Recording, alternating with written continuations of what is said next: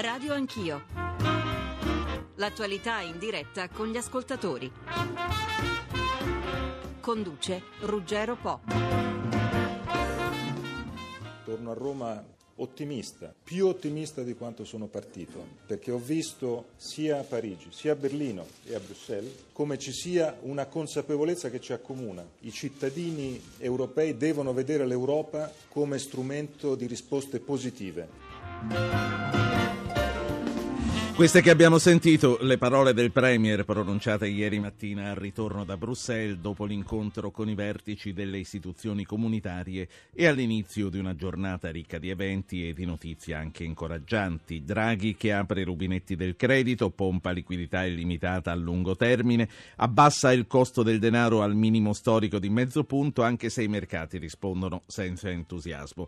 Ancora poi, come sappiamo, la Commissione che anticipa che a fine mese potremmo uscire uscire dalla procedura per deficit eccessivo, tornare fra i paesi virtuosi e disporre per questo di una decina di miliardi in più grazie agli accresciuti margini di manovra concessi.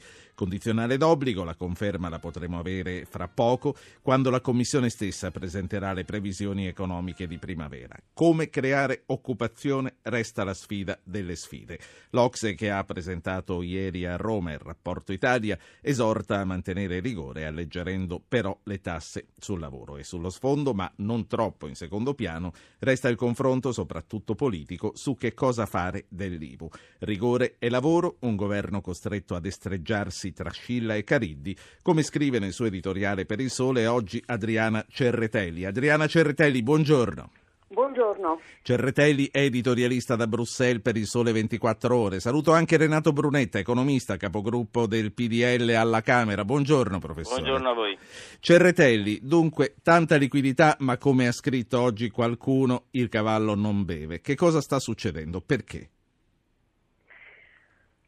Perché diciamo, la, eh, secondo me la, il grande problema dell'Europa e dell'Italia in particolare è la crisi di fiducia, il fatto che si è perso il senso del futuro e quindi e, e in più in un'economia stremata dove le imprese sono stremate, le famiglie sono stremate sia fisicamente che soprattutto io credo psicologicamente. Io non ricordo un momento in cui uno arrivava in Italia da Bruxelles e sentiva questa atmosfera pesante, triste.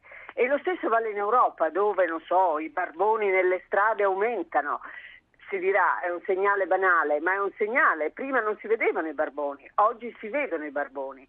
Quindi eh, questo secondo me è il quadro di fondo. E poi ci sono le technicalities per cui eh, da banche e imprese manca fiducia, dunque la liquidità non gira, non gira, la banca ha paura di eh, prestare a un'impresa perché teme di non avere i soldi indietro, i requisiti europei di, eh, di sicurezza, eh, di capitale per, per garantire la sicurezza eh, del risparmio sono aumentati e dunque anche questo in un periodo di crisi dove nulla si muove diventa un ulteriore peso e quindi c'è una situazione di blocco che secondo me non potrà che sbloccarsi quando eh, finalmente si riuscirà a dare qualche messaggio di fiducia, a vedere che le cose stanno finalmente cambiando ma non in peggio, in meglio. Sì, eh, onorevole Brunetta, dunque eh, Cerretelli dice si è perso il senso del futuro. Letta, lo abbiamo sentito, l'abbiamo messo nella nostra copertina, dice torno più ottimista. Lei da che parte sta? Come vede il solito bicchiere della solita metafora? Ma vede, l'Europa ha sbagliato tutto durante questa crisi. La crisi era una crisi di architettura dell'euro, eh, di incapacità dell'Europa, dell'Unione Europea di intervenire eh, rispetto ai buchi eh, di carattere regolativo e istituzionale della moneta unica. Eh, la crisi certamente è una crisi mondiale che però in Europa è stata accentuata da questo fatto. Troppo poco e troppo tardi. L'Europa è sempre intervenuta troppo poco e troppo tardi e invece che cambiare le sue regole del gioco, intervenire con i suoi bazooka, eh, l'Europa eh, ha adottato la ricetta del troppo debito, quindi eh, rigore, rigore, rigore. Ricetta sbagliata, eh, dimostrato anche dal punto di vista tecnico-teorico, eh, ricetta sbagliata che ha portato all'aumento dei debiti. Perché vede, quando nei nove anni di eh, vacche grasse dell'euro i debiti erano già molto alti in tutti i paesi, non c'era virtù del debito nei vari paesi, eppure i tassi erano bassissimi e c'è stato il dividendo dell'euro. Cosa è cambiato dopo? Non è cambiato assolutamente nulla se non eh, il collasso della Grecia e l'indicatore eh, che in Europa era possibile fare affari da parte della finanza mondiale perché non c'era una banca centrale europea capace di difendere la moneta certo. unica e di difendere i singoli paesi in difficoltà. Quindi mh, fino a quando Angela Merkel rovinerà eh, dire, le prospettive di crescita dell'Europa, perché adesso questo è il problema. Eh, dobbiamo aspettare le elezioni tedesche di settembre, le quattro unioni che fine hanno fatto, il Fondo Salva Stati che fine ha fatto, eh, le politiche per lo sviluppo in Europa lanciate in pompa magna un anno fa, a giugno di un anno fa, che fine hanno fatto. Eh, eh, devo dire, io sono molto, molto, molto deluso da questa, da questa Europa. E, il problema, vede, non è l'Italia. Eh, L'Italia è dentro l'Europa, la malattia è la malattia europea, la crescita eh, deve farla l'Europa e attraverso l'Europa la possono fare i singoli certo. paesi e a reflazionare deve essere la Germania che ha un surplus spaventoso come eh, la bravissima Ceretelli sa, ha un surplus spaventoso, paga il suo debito che è uguale al nostro in termini quantitativi due o tre punti in meno del nostro, eh, questo avvantaggiando le sue imprese, avendo un euro marco eh, sottovalutato rispetto ai suoi avanzi il risultato è che ci guadagna solo la Germania e tutti gli altri certo. a perderci. Senta, ma parlando di noi oggi, abbiamo sentito appunto l'ottimismo di Letta e noi ci chiediamo a questo punto se questo governo che ha cominciato adesso il suo cammino sarà in grado di mantenere le promesse, di rispettare gli impegni presi con l'Europa che con tutte le sue critiche comunque esistono, sono impegni che abbiamo preso e poi di farci rispettare dalla Germania. Saremo in grado di fare tutto ma questo? Vede, l'Europa aveva preso anche altri impegni, ripeto, un anno fa quello di, eh, del, del, piano di sviluppo. Che fine ha fatto quell'impegno? Nulla.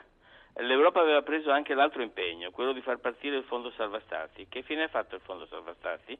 Bloccato dalla Germania perché eh, se prima non c'è l'accordo sulle banche, certo. non può esserci il fondo salva stati. Allora gli impegni da rispettare, tutti però, a 360 gradi, non si possono solo rispettare gli impegni del fiscal compact, cioè del rigore di bilancio, senza rispettare anche quelli per la crescita. Io chiederei, se fossi Saccomanni, a Angela Merkel, che fine ha fatto il piano di sviluppo lanciato un anno fa, che doveva compensare il, la politica del rigore? Che certo. fine ha fatto? Senta, eh, prima di lasciarla um, parliamo con un ascoltatore, il primo di questa mattina. 800 05 0001 è il nostro numero verde, vi ricordo anche 335 699 2949 gli sms, vi ricordo che abbiamo una pagina Facebook che è aperta sotto i miei occhi qui ora ed è Radio Anch'io, Radio 1 Rai. Giancarlo da Piossasco, buongiorno.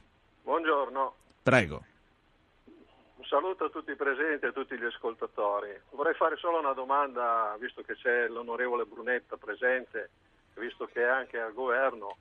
Vorrei sapere in modo chiaro e inequivocabile, in parole però che si possono capire, non in politichese come al solito, i soldi che volete togliere, eh, che volete togliere l'IMU sulla prima casa, che ci, che ci volete anche restituire quella già pagata dell'anno scorso, dove li, andano, dove li andate, dove li andiamo a prendere se vogliamo restare dentro gli impegni presi con l'Europa? Non vorrei che fosse la solita pantomima, che questi sì, soldi quindi... che entrano dalla, da, dalla, porta escono poi dalla finestra perché il comune... Giancarlo, la domanda è chiara, Brunetta è uno dei parlamentari più diretti, è uno dei politici più diretti, di quelli che parlano più chiaro che conosco, quindi giri di parole non ne farà. Onorevole Brunetta. Vede, noi nel 2008 avevamo tolto l'ICI sulla prima casa e quindi gli italiani dal 2008, 2009, 2010, 2011 non avevano pagato sulla loro casa, sulla casa in cui vivevano, eh, nessuna tassa. eh, c'è stato Monti che ha messo eh, l'IMU, eh, tra l'altro rafforzandola rispetto all'ICI, per cui gli italiani hanno dovuto sborsare più soldi. Eh, io dico solo che l'impegno di governo è quello di togliere questa tassa che ha messo Monti e di restituire quella pagata nel 2012. Questo è l'impegno di governo, quindi di restituire agli italiani quello che non dovevano pagare nel, nel 2012. Come gli si restituiscono? In che modo? E di non pagarlo più nel 2013. C'è un bravissimo ministro dell'economia, eh, c'è un presidente del Consiglio, c'è una maggioranza che ha fatto degli accordi in tal senso e le risorse verranno trovate. Vede, il problema non è da dove toglierli, il problema è di restituirli agli italiani che non pagavano l'ICI sulla sì. prima casa, che hanno dovuto pagarla con il Comunque, Presidente Monti evidentemente ossessionato. La domanda del nostro amico era anche poi dove andarli a prendere quelli ecco, che non... Vede, sono stati messi eh, sul bilancio dello Stato togliendoli agli italiani adesso vanno restituiti agli italiani. Evidentemente ci sono fonti eh, di gettito che possono essere toccate, però questo spetta al ministro Saccomani e al Presidente del Consiglio. Io l'ho detto più volte, questo è un accordo di governo. Se non ci sarà la cancellazione dell'IMU a partire da giugno e se non ci sarà la restituzione di quella pagata nel 2012 non c'è più il governo. La saluto, Renato Brunetta, capogruppo del PDL alla Camera. Eh, saluto il Vice Ministro allo Sviluppo Economico Carlo Calenda. Buongiorno Vice Ministro. Buon... Buongiorno, buongiorno. E complimenti e auguri di buon lavoro naturalmente. Mi permetta, grazie, grazie mi permetta, un attimo di tornare a Adriana Cerretelli da Bruxelles e chiedere a lei se crede che eh, questi denari verranno comunque trovati e che quindi l'IMU, oltre a essere sospesa barra cancellata, potrà essere anche restituita per il 2012. Beh, lei mi chiede veramente di guardare nella sfera di cristallo, eh, stando a quanto diceva appunto eh, Renato Brunetta, se ci sono degli impegni eh, diciamo già presi, presumo che bisognerà in qualche modo rispettarli per tenere insieme eh, la coalizione. Il problema è vedere in che termini sono stati presi questi impegni.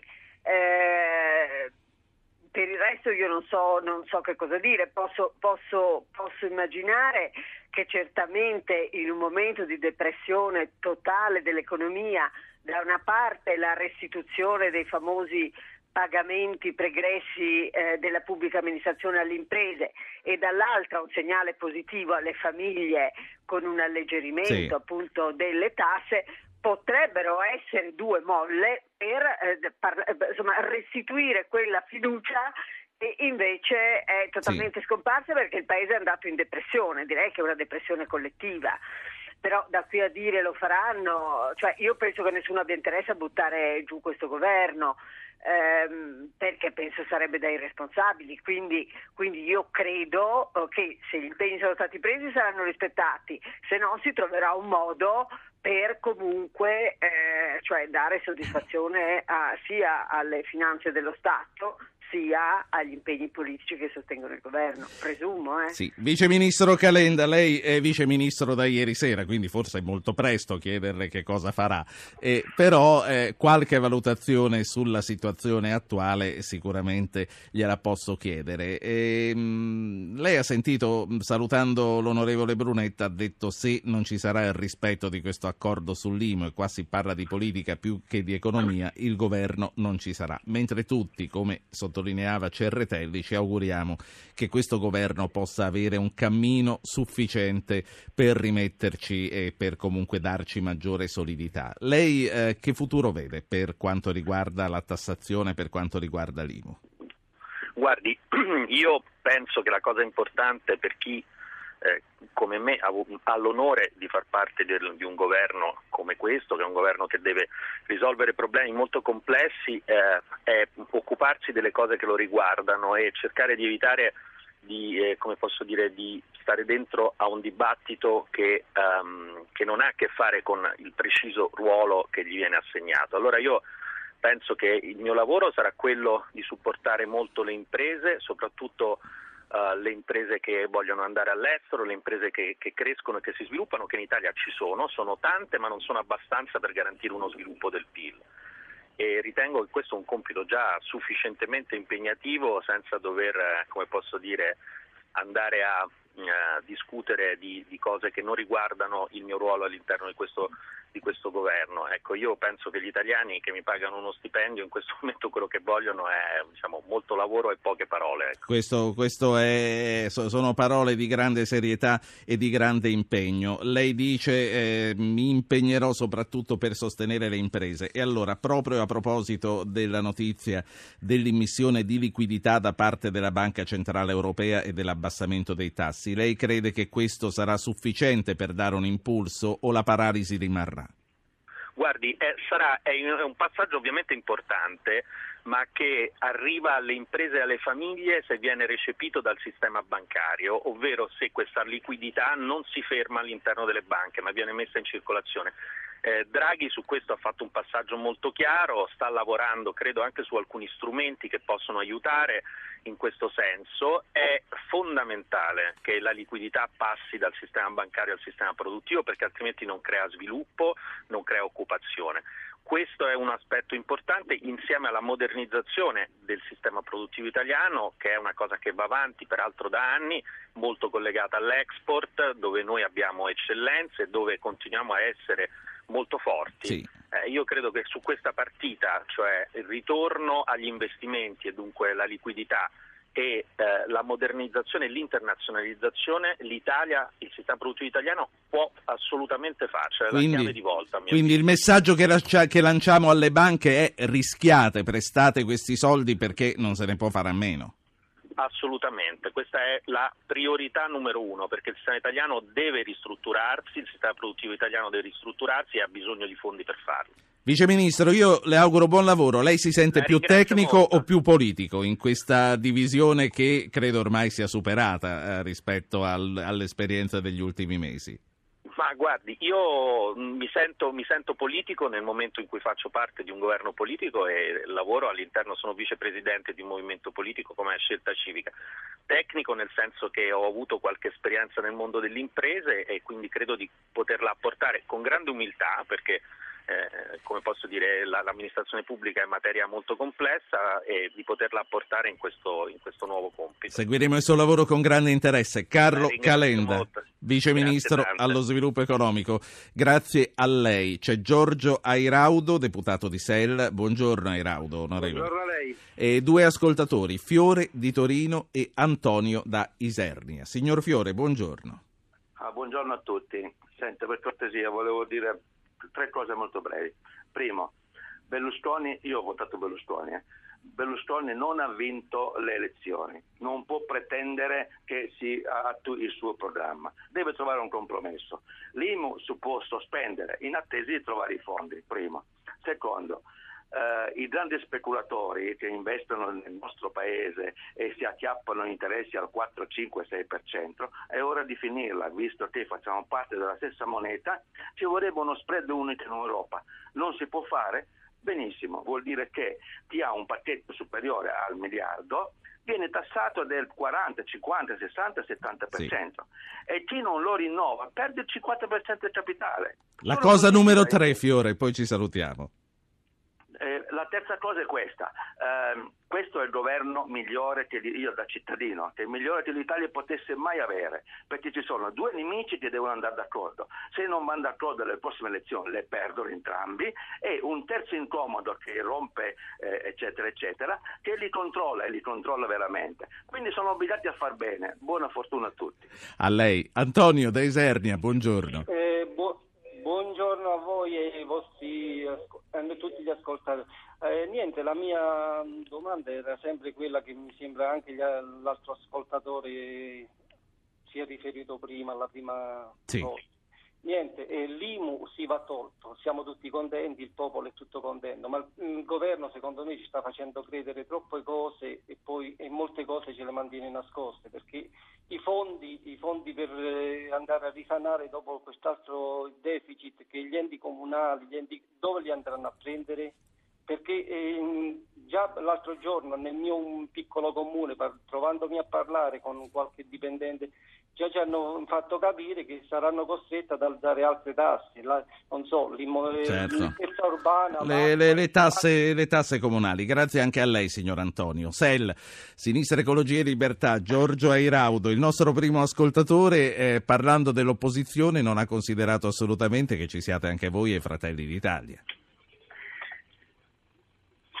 Ripetere la domanda? No, dicevo, lei avrà sentito il nostro primo ascoltatore, onorevole Airaudo, e sì. citando questo governo che a lui piace, ha detto ci sono due nemici che devono andare necessariamente d'accordo sì. perché se no si torna a votare e loro perderanno. E dice c'è un'opposizione che sta facendo veramente il suo lavoro e lui si riferiva al 5 Stelle, ha ignorato il vostro lavoro di oppositore. Ma noi siamo, siamo sicuri che ci siamo in grado di farci notare, l'abbiamo già fatto e anche con le altre opposizioni cercheremo di collaborare.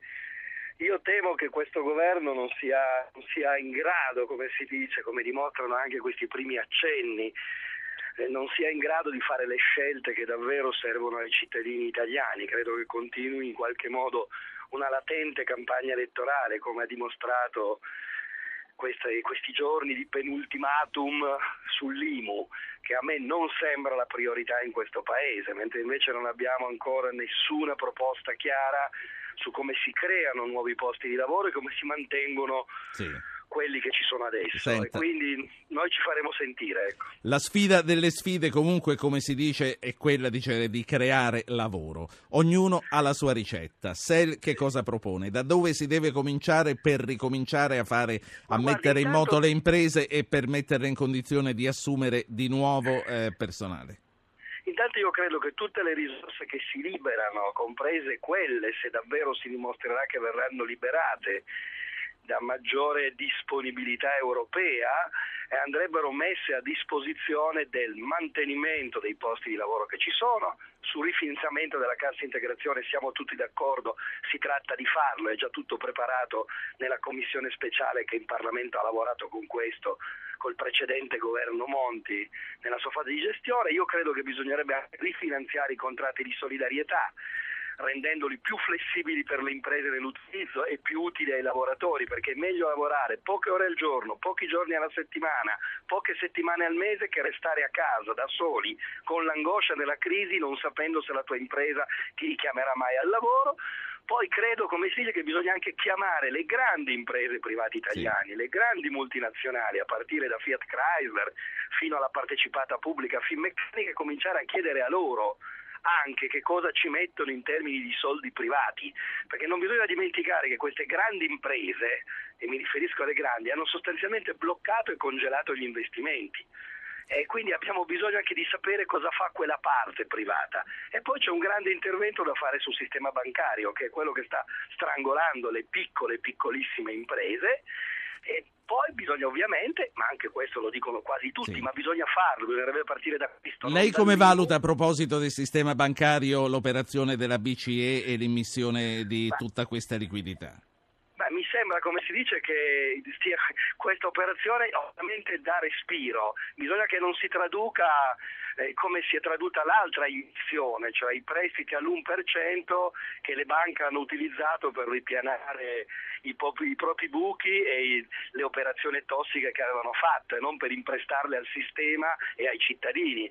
Quindi è un'operazione che dà fiato, però bisogna che le banche aprano i rubinetti, che certo. gran parte di quella riduzione vada ai cittadini e alle piccole Quindi imprese. anche lei si, asso- si associa all'esortazione perché le banche questi soldi li prestino rischiando quello che c'è da rischiare. Adesso guardi, li hanno presi all'1% nella precedente operazione che ha fatto Draghi e li hanno tenuti eh, per considerare i loro patrimoni e ripulirsi da difficoltà che hanno avuto. Riguardo l'ultimo ascoltatore e poi la lascio, lui dice temo che se ci tolgono le tasse da una parte i comuni saranno costretti ad aumentarle dall'altro. Poi lei... Questo serissimo, mentre Letta interveniva alla Camera dei Deputati io ho ricevuto tre telefonati da sindaci di piccoli comuni sindaci virtuosi dove non si danno neanche come si dice, non si pagano neanche la diaria, mettono anche la diaria al servizio e mi hanno detto guarda che se noi non abbiamo quella parte di ingresso dell'IMU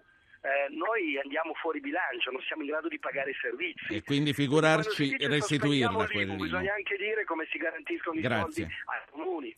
Grazie a Giorgio Eraudo, parlamentare di SEL. Un ascoltatore da Firenze, Gennaro, buongiorno. Sì, sì, la, la sento.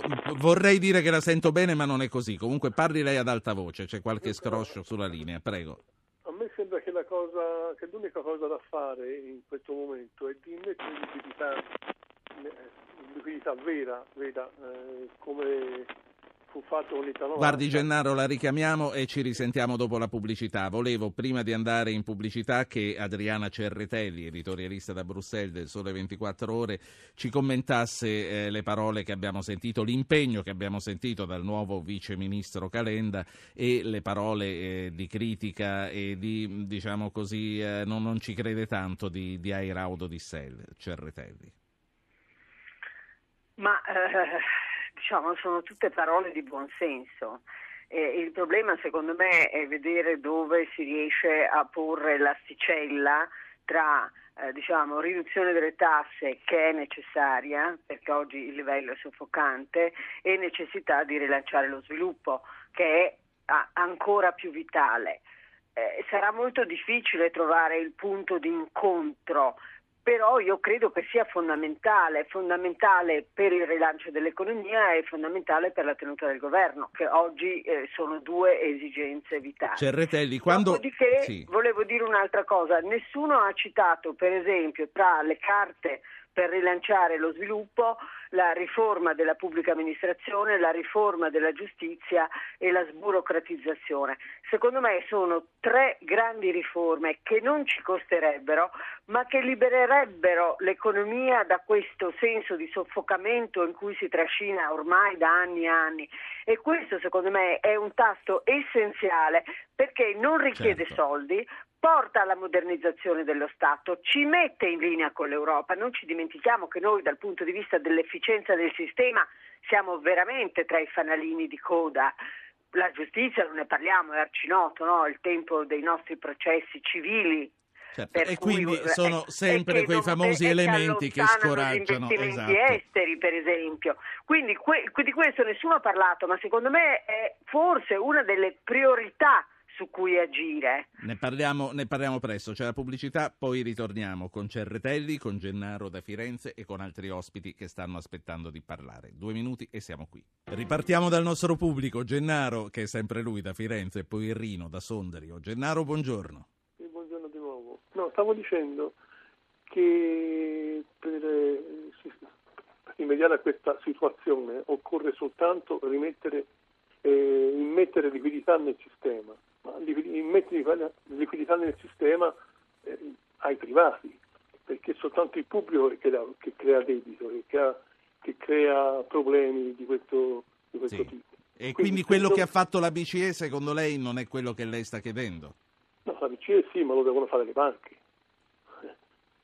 Quindi anche lei sta dicendo le banche facciano correre avanti questo denaro che loro ricevono e senza naturalmente applicare tassi aggiuntivi. Rino da Sondrio, tocca a lei. Sì, buongiorno. Buongiorno. Ecco, ehm, condivido certamente il eh, discorso sostenuto dal signore di Firenze che in effetti le banche devono fare la loro parte, ben vengano queste iniziative, come anche l'auspicata uscita dall'inflazione per deficit eccessivo eh, auspicata dall'Unione. Ehm, temo, temo però che il governo debba fare una scelta, Letta dice di- essere ottimista, però eh, ritengo che per deve fare una scelta tra il mantenere le promesse fatte in campagna elettorale, abolizione dell'IMU e restituzione di quella pagata nel 2012, che ritengo comunque particolarmente onerose, oppure rispettare gli impegni assunti in sede europea, l'una o l'altra. Importante sarebbe secondo me privilegiare i rimborsi al sistema PMI, creando lavoro, altro che rimborsare l'IMU. Grazie. Eh, gra- perché con, con ciò si creerebbero comunque ulteriori problemi di cassa per i comuni. eh. Grazie a lei. Eh, Francesco, Boccia, eh, Francesco Boccia, Partito Democratico. Eh, buongiorno onorevole. Il nostro amico Rino dice eh, bisogna mantenere troppe promesse, quella di restituire l'IMU, ma allo stesso punto l'impegno con l'Europa che è quello del rigore. È possibile salvare capra e cavoli, come si dice? Ma è possibile rendere il nostro paese credibile in Europa e poi mettere in ordine le priorità. Eh, abbiamo il dovere di farlo, eh, non dobbiamo nemmeno chiederci se è possibile, dobbiamo farlo.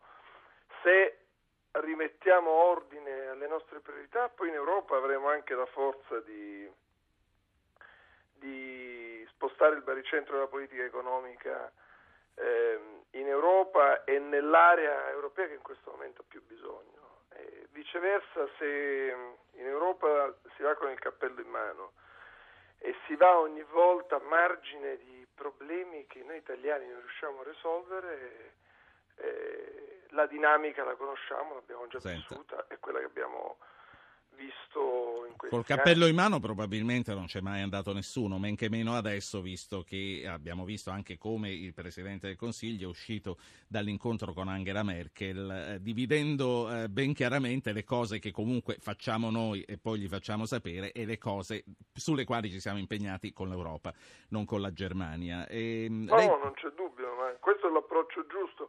Ma quando mi riferisco con il cappello in mano mi riferivo alla ad un precedente Presidente del Consiglio, mi, mi, riferisco alle nostre dinamiche settoriali che spesso sono condizionate da emergenze che portano un giorno un comparto, un altro giorno il Ministro dell'Economia, un altro giorno i comuni perché hanno, hanno bisogno di liberare cassa. Certo. Un, un giorno un, settore, riferisco a agli allevatori e alle quote latte. Guardi, ne, posso citare cento di comparti, siccome non voglio scontentare nessuno né accontentare nessuno. No, va bene, di, allora, non li citi. Mi dica piuttosto, lei dice non dobbiamo nemmeno chiederci se è possibile, eppure tanti nostri ascoltatori l'hanno anche detto qui questa mattina, si chiedono come sarà possibile eh, sospendere, ehm, cancellare o addirittura restituire l'IMU che è già stata pagata. Eh, qui si parla di politica. Eh, sarà possibile, tra l'altro è uno dei pilastri, eh, come ha ricordato poco fa anche l'onorevole Brunetta, perché questo governo resti in piedi. Sarà possibile veramente? Io penso di sì, guardi. Ehm, noi in questo momento abbiamo il dovere di eh, innanzitutto dirci con franchezza quali sono le priorità e penso che tutti i nostri radioascoltatori eh, condividano che eh, l'imposizione fiscale sul costo del lavoro è altissima e insostenibile e ne hanno bisogno le imprese, ne hanno bisogno i lavoratori. I lavoratori perché è necessario far aumentare i salari netti, le imprese hanno bisogno che la tassazione si abbassi, mi riferisco soprattutto alla possibilità di fiscalizzare gli oneri contributivi, quel 23% che grava sul costo del lavoro che consentirebbe alle imprese di essere più competitive. Come si fa? Iniziamo dai disoccupati, dai disoccupati di lunga durata, da quelli che non trovano lavoro e, e costruiamo un meccanismo che ci consenta davvero di non considerare loro eh, in grado di produrre gettito, come spesso eh, la ragioneria ci ha in qualche modo ci ha detto condizionandoci dei mesi che abbiamo alle spalle. E chi è disoccupato dentro il mondo del lavoro certo. non deve pagare imposte per un certo periodo, Quindi... su questo ci stiamo lavorando aveva già iniziato a lavorarci il governo precedente, queste sono cose che si possono fare in un tempo relativamente Quindi lei, lei in pratica eh, sposa eh, anche l'esortazione che ci ha fatto l'Ocse ieri eh, sull'abbassamento certo. delle tasse sul lavoro, stessa Ocse che però dice che insomma toccare l'IMU mh, mm, sarà abbastanza difficile. Guardi, io sull'IMU ho un'idea molto chiara che coincide con quella di tanti altri miei colleghi, non solo di centrosinistra ma trovo anche tanti nel centrodestra e che io penso sia la sintesi del ragionamento fatto al Presidente del Consiglio in questi giorni, prima in Parlamento e poi in Europa. Noi intanto sospendiamo la rata di giugno e non stiamo parlando dell'intera misura di 2 miliardi perché come sappiamo l'IMU è scaglionata in diverse rate, quindi di una quota di quei 2 miliardi. Ovviamente sospendendola abbiamo il dovere di garantire quella cassa ai comuni, perché l'IMU eh, serviva e serve a, a far cassa ai comuni che devono erogare servizi, quella quota di risorse già nei bilanci degli enti locali. E abbiamo in queste, in queste ore, e la prossima settimana dovremmo provare a chiudere il provvedimento, il provvedimento sui crediti della pubblica amministrazione. Qui interverrà la Cassa Depositi e Prestiti. Esatto. Eh, io penso che con la proposta che Bassanini eh, ci ha sottoposto nella discussione fatta in Parlamento, lavorandoci bene si può arrivare ad un meccanismo che eh, consenta di trasformare. Quindi la Cassa Depositi e Prestiti mette i soldi per le imprese, così i comuni comunque hanno il margine per fare le altre cose che competono loro. Sì. Un'anticipazione che deve, deve essere garantita. Quel margine dello 0,4-0,5 su cui avevamo l'ok dentro il il 3% del rapporto deficit-PIL a mio avviso può essere utilizzato per altre emergenze e tra queste emergenze possono esserci certamente il rifinanziamento della cassa integrazione e sì. alcune cose che il Presidente del Consiglio dovrà valutare. Io, io dico in questo momento, anziché far polemiche, che per l'opinione pubblica risultano incomprensibili. Mettiamo le teste migliori, le energie migliori a lavorare sulle soluzioni sapendo che la rotta è quella tracciata dal Presidente del Consiglio. Onorevole Boccia, e poi la saluto. Eh, la Commissione europea oggi presenterà eh, il, mm, i rapporti di primavera, insomma. sapremo se eh, davvero saremo in grado di uscire dalla procedura, insomma, sapremo a quanto è stato fissato il nostro deficit. Noi come stampa al momento stavo guardando anche l'agenzia, adesso non lo sappiamo. Lei dalla sua posizione, diciamo così, fra virgolette, privilegiata, sa qualcosa di più, ha qualche anticipazione? No, no, aspetto anch'io come voi. Sono, Aspetta di leggere i giornali. Sono fiducioso e sono convinto che alla fine Ce la faremo. Eh, alla fine ce la faremo, sì, sono fiducioso. Le leggo una mail e la saluto. Paola da Rovereto, in provincia di Trento. Premetto che non ho votato PD. Ho però apprezzato i discorsi fatti da Letta in occasione degli incontri avuti con i partner europei. Da questo governo mi aspetto che vengano prese misure che vadano a ridurre in maniera profonda gli innumerevoli privilegi dei politici, dei manager pubblici e dei burocrati governativi in genere. Lei non è uomo di governo, lei è in Parlamento. Quanto è disposto a rinunciare ai privilegi che tuttora mantiene? Ah, guardi, io non ho problemi perché ho già rinunciato. Io appartengo ad una generazione di deputati, sono entrato nel 2008, che non prenderà il vitalizio.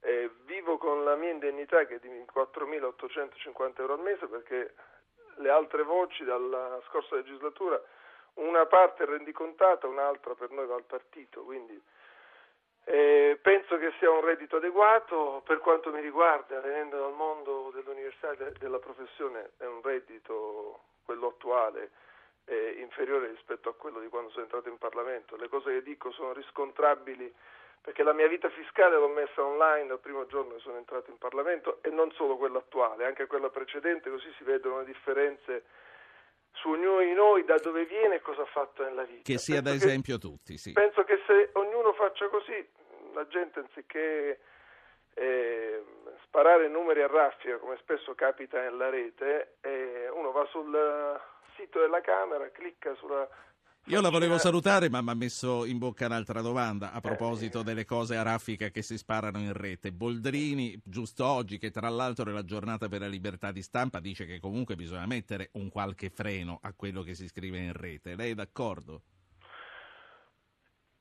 Penso una cosa banalissima, che come per strada ognuno di noi ha una faccia e una carta d'identità, e, e se uno incontra una persona per strada sa chi incontra eh, e anche se sconosciuto ci si conosce in quel momento. Stessa cosa vale per la rete. Io penso che se passasse il principio eh, un account, un codice fiscale, eh, saremmo tutti più tranquilli, sarebbe tutto molto più trasparente e semplice. Senza sputarci in faccia nella piazza virtuale. esatto, no, ma magari nasconde, mettendosi una maschera in faccia è facile farlo. No? Esatto, esatto. Francesco Boccia, eh, deputato del Partito Democratico, la saluto, la Grazie. ringrazio, saluto Stefano Scarpetta che è vice direttore dell'Ocse con delega sul lavoro. Professor Scarpetta, buongiorno. Buongiorno a voi. Ieri è stata una giornata campale qui a Roma, oggi è già tornato a Parigi. Sì, esattamente. Ha sentito che le vostre esortazioni sono state ascoltate con grande attenzione e eh, sono state prese in grande considerazione anche da Francesco Boccia che ha appena finito di parlare e che ha ribadito che il cuneo fiscale comunque va, uh, va risistemato. Allora, che cosa dice l'Ocse e per quanto riguarda il lavoro sulla sfida delle sfide, come si fa a mettere le imprese in condizioni di ricominciare ad assumere? Beh, il rapporto che abbiamo presentato ieri al CNEL, al Presidente del Consiglio, alla presenza anche di altri ministri, tra cui il Ministro Giovannini, è un rapporto che sottolinea le criticità della situazione economica italiana da un punto di vista ovviamente di una crescita che è ancora negativa, ma soprattutto, e questo è assolutamente in linea con quello che ha sottolineato il Presidente del Consiglio, le difficoltà sul mercato del lavoro, che sono difficoltà in generale ma che toccano in particolare i giovani, con questo tasso di disoccupazione giovanile al 37%, con questo numero crescente di giovani che sono scoraggiati e che non sono neanche più alla ricerca del posto di lavoro. Quindi la priorità che il governo, che il Presidente del Consiglio ha ribadito in diverse occasioni di eh, occuparsi maniera, in maniera prioritaria della lotta alla disoccupazione e della lotta alla disoccupazione giovanile in particolare ci sembra assolutamente in linea con quelle che sono le considerazioni che noi abbiamo fatto. Eh, ora, ehm, ovviamente affrontare i problemi della disoccupazione significa far ripartire il motore della crescita e attraverso il processo di crescita economica che si creano posti di lavoro. Eh, questo è un processo complesso ma su cui ovviamente il governo ha già messo, eh, sta riflettendo e metterà in opera sì. delle azioni concrete in questo contesto ci sono anche misure che possono eh, in qualche modo favorire e incentivare la creazione di posti di lavoro, soprattutto misure che possano essere eh, in qualche modo indirizzate in particolare ai gruppi più vulnerabili e tra di essi ovviamente i giovani. C'è un ascoltatore che sta aspettando da un po' di tempo di parlare e eh, che vorrei sottoporre a lei, eh, Scarpetta, e a Adriana Cerretelli, che lei conosce, che è collegata con noi da Bruxelles. Filippo, dalla Spezia, buongiorno. Buongiorno. Volevo um, mettere sul piatto due argomenti. Siamo in Italia a rincorrere qualche miliardo qua e là, l'Agenzia delle Entrate ha fatto dei passi da gigante, ma comunque ha recuperato qualche decina, forse poco più di una decina di miliardi di, di evasione, con eh, strumenti talvolta discutibili. E, e, e, poi però non, nessuno, eh, e vorrei sapere anche dall'Ocse cosa ne pensa e se ha intenzione l'Ocse di agire in questo, in questo senso nei confronti dell'Italia, eh, sollecitando il recupero dell'enorme evasione fiscale. Stiamo parlando di du- oltre 200 miliardi che si vanno ad addizionare ai 60 miliardi della corruzione. La tracciabilità completa e la possibilità di detrarre totalmente tutte le spese trancerebbe il cordone ombelicale di convenienza che c'è fra chi dà eh, prodotti e servizi e chi li riceve. Quindi la sua questione eh, è, mi mm, aiuti un po' meglio a capire la, sì. la domanda. Eh, certo, è che se si facesse la tassazione dei redditi netti si eliminerebbe completamente l'evasione fiscale o quasi completamente, emergerebbe il lavoro nero. Poi un'altra questione che volevo proporre, si parla tanto di infrastrutture, di TAV, che non so fino a che punto sia giusto farla, abbiamo il progetto delle autostrade del mare, a patto che non si vadano a fare le, le, le, navi dove costano meno, mettendo dei vincoli, non vedo perché sì. un'opportunità straordinaria. Un paese tanto bagnato dal mare non debba investire anche su appunto le autostrade del mare. Grazie. Poi vi leggo la mail che ha mandato Ciro, che dice: Fa così paura un eventuale ritorno alla lira. È un, uh, un argomento che ritorna in ogni puntata. Dice Ciro: Non mi reputo un economista, ma per i miei studi universitari credo che forse rappresenterebbe sarebbe un'ancora di salvezza per un paese come il nostro, che in questa fase di recessione non può senz'altro sorreggere una moneta così forte come l'euro che rende i nostri prodotti troppo costosi per la domanda esterna. Adriana Cerretelli, cominciamo da lei. Il ritorno alla lira? Questa il ritorno alla lira e anche la, eh, facciamola, siccome ne parliamo ogni volta, basta un flash e poi la tassazione dei redditi netti.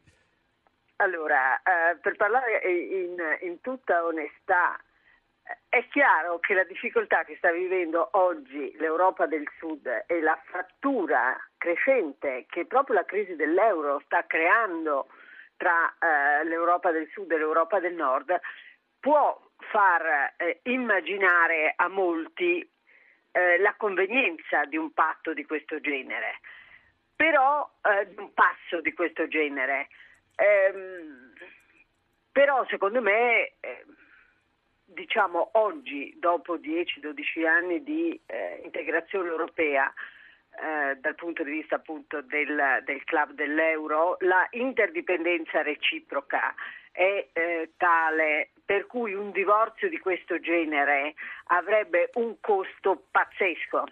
Sì. Allora la domanda è, alla fine un'uscita dall'euro sarebbe compensata da vantaggi reali, soprattutto in un mondo globale dove vediamo no, eh, le aggregazioni che si parlano molto più che i singoli stati, soprattutto perché la globalizzazione sta facendo perdere certo. sovranità nazionale a tutti. Cerretelli, allora, sì. Io, no, no, quindi per me sarebbe certamente una scorciatoia che può tentare in questo momento di grandissima crisi però nel medio-lungo termine secondo me sarebbe la mossa ecco. sbagliata. Fermiamoci alla lira per il momento, poi spero di riprendere l'altro discorso dopo. Nel frattempo è arrivata in trasmissione e la saluto con piacere Giorgia Meloni, Fratelli d'Italia, opposizione. Onorevole Meloni, buongiorno. Buongiorno a voi.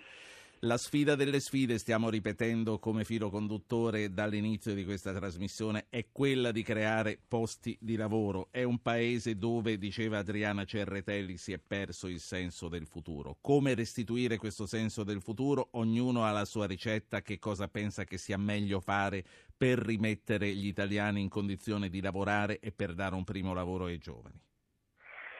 Ma evidentemente noi non possiamo pensare che sia solamente intanto modificando le norme sul lavoro che si crea occupazione in Italia, nel senso che eh, il ragionamento che va fatto su tutti è un ragionamento che abbiamo sentito ripetere spesso, particolarmente nell'ultimo anno, legato alla crescita dell'economia, mentre noi abbiamo avuto, in, particolarmente in questo ultimo anno e qualcosa, una politica unicamente tarata sul controllo dei conti che ha finito eh, moltiplicando in particolar modo la tassazione per deprimere ulteriormente l'economia e la prima cosa che dobbiamo fare è invertire diametralmente la tendenza di queste scelte di politica economica.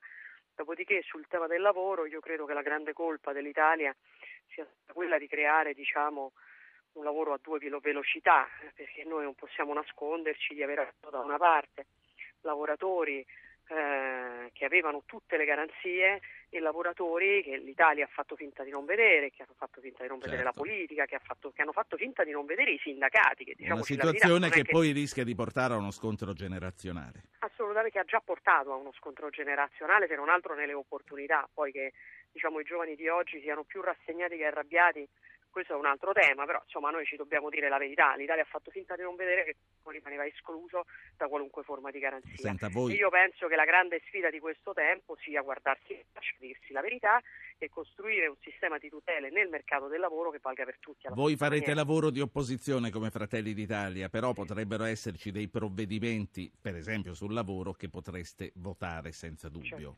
Quale, per esempio? Evidentemente, guardi, io ho sentito dire dal, dal Presidente Letta che intende lavorare ad esempio sull'abbattimento del cuneo fiscale, particolarmente per quello che riguarda l'assunzione di giovani. Aggiungo io, nonostante abbia fatto il Ministro delle politiche giovanili, che penso che bisogna occuparsi anche di quelli che sopra i 50 anni vengono esclusi, espulsi dal mercato del lavoro e che rischiano di non rientrarci in assenza di politiche diciamo così, di incentivo.